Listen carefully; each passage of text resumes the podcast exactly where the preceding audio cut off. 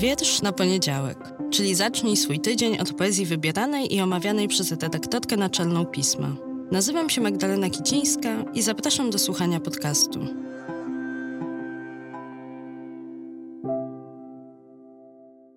Cześć, dzień dobry, dobry wieczór. Witajcie, witajcie już w maju, na samym, samym, samym jego początku. A dzisiejszy odcinek zacznę od osobistego wyznania.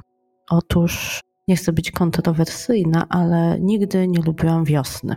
Koniec, kropka, tak, to jest ten kontrowersyjny manifest, który chciałam wygłosić tytułem wstępu, bo jakoś przejściowość tego okresu, ta określona optymizmem, który wiosna ma w nas jakoby wywoływać, to nie do końca coś, co pasuje do mojej natury pesymistki. No i też nie do końca wiem, co się zmieniło, ale tak naprawdę to w tym roku po raz pierwszy szczerze i bardzo wręcz tak organicznie ją doceniam i przyglądam się sama tej zmianie z pewnym takim zaciekawieniem. Zresztą o tym budzeniu się do życia rozmawiałyśmy w kwietniowym piśmie z Moniką Strzępką, która no do wiosny ma zdecydowanie inny stosunek, może też w pewien sposób mnie tym swoim podejściem do wiosny zaraziła. No w każdym razie jakoś wyjątkowo w ostatnich tygodniach cieszyło mnie kwitnienie mirabelki i forsycji, z której płatków po raz pierwszy w życiu piłam napar. No i bacznie codziennie obserwuję, jak się zazielenia świat. Staram się być w tym bardzo uważna, więc patrzę na gałęzie mijanych rano drzew, a kiedy wracam do domu po południu czy wieczorem sprawdzam, co się zmieniło. I tak kilka dni temu kasztany jeszcze były zupełnie pozamykane, to znaczy zamknięte były ich pąki i liście, a teraz już jak co roku przed maturą zaczęły kwitnąć. A skoro o maturze, no to trzymam za Was bardzo, bardzo mocno kciuki tegoroczni maturzyści i maturzystki. To dla Was na pewno jest pełen stresu czas, te ostatnie dni już przed maturą, którą zaczynacie pisać w tym tygodniu. Ogromnie Wam kibicuję nie tylko za język polski, gdzie być może będziecie się pochylać nad analizą, interpretacją wierszy, ale za wszystkie egzaminy dojrzałości, które przed Wami. Pamiętajcie, że oczywiście to jest ważny egzamin, ale to nie jest najważniejszy egzamin Waszego życia. Trzymam kciuki, kibicuję. A wracając do maja, no to bez. Bez też dzisiaj rano, nawet idąc do redakcji, obserwowałam, co się dzieje na gałęziach. Jeszcze dzień, dwa Mówię to tuż przed majówką, więc może już właśnie dziś w poniedziałek wszystko się to pootwierało.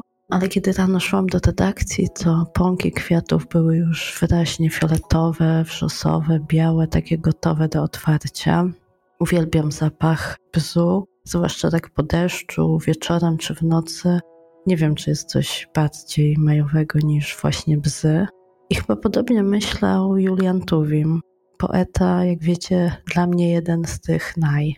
Wierszy o bzach, z bzami, mam w swoim dorobku kilka. Natomiast ja chciałam dzisiaj zostawić Was z wierszem takim, który chyba najbardziej pasuje nastrojem do tego czasu, to znaczy do naszych polskich narodowych obchodów majówki, które właśnie trwają. A ten wiersz to fragment poematu Kwiaty Polskie, który poeta przebywający od wybuchu wojny na obczyźnie zaczął tworzyć najprawdopodobniej pod koniec 1940 roku, a którego fragmenty zaczęły się ukazywać w londyńskich wiadomościach polskich, politycznych i literackich od 16 lutego 1941 roku. Zachował się nawet fragment nagrania audio, w którym autor sam czyta kilka wersów, w opisie odcinka znajdziecie do niego link. Na mnie zachowanie głosu Tuwima i odtwarzanie go zrobiło ogromne wrażenie. A czym są kwiaty polskie?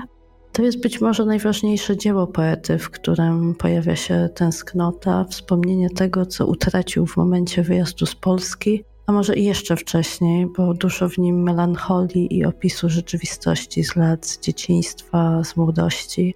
To poemat dygresyjny, który nigdy nie został przez poetę ukończony. Tuwim pisał go i w Rio, i w Nowym Jorku, w Stanach Zjednoczonych, ale też po powrocie w 1946 roku do kraju.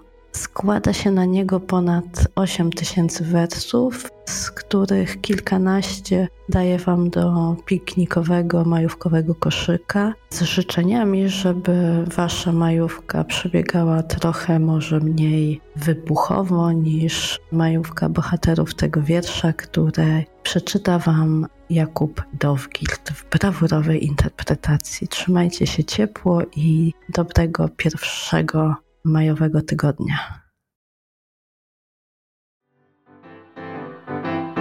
Julian Tuwim, Kwiaty Polskie, fragment. A polski bez jak pachniał w maju, w alejach i w ogrodzie saskim, w koszach na rogu i w tramwaju, gdy z Bielan wracał lud warszawski.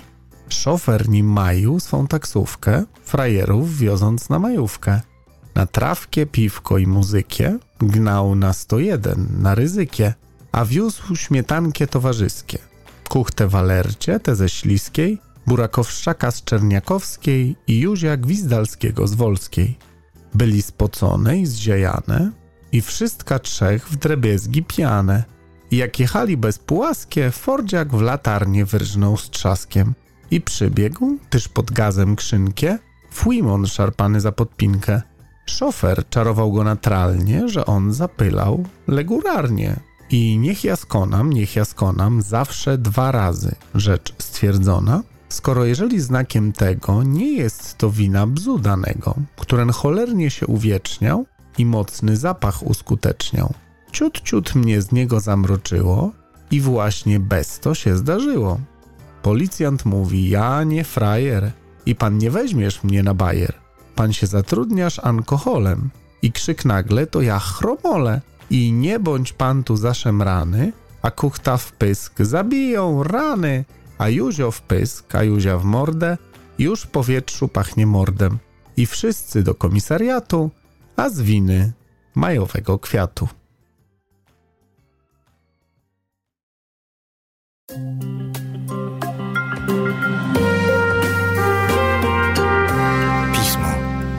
Magazyn opinii.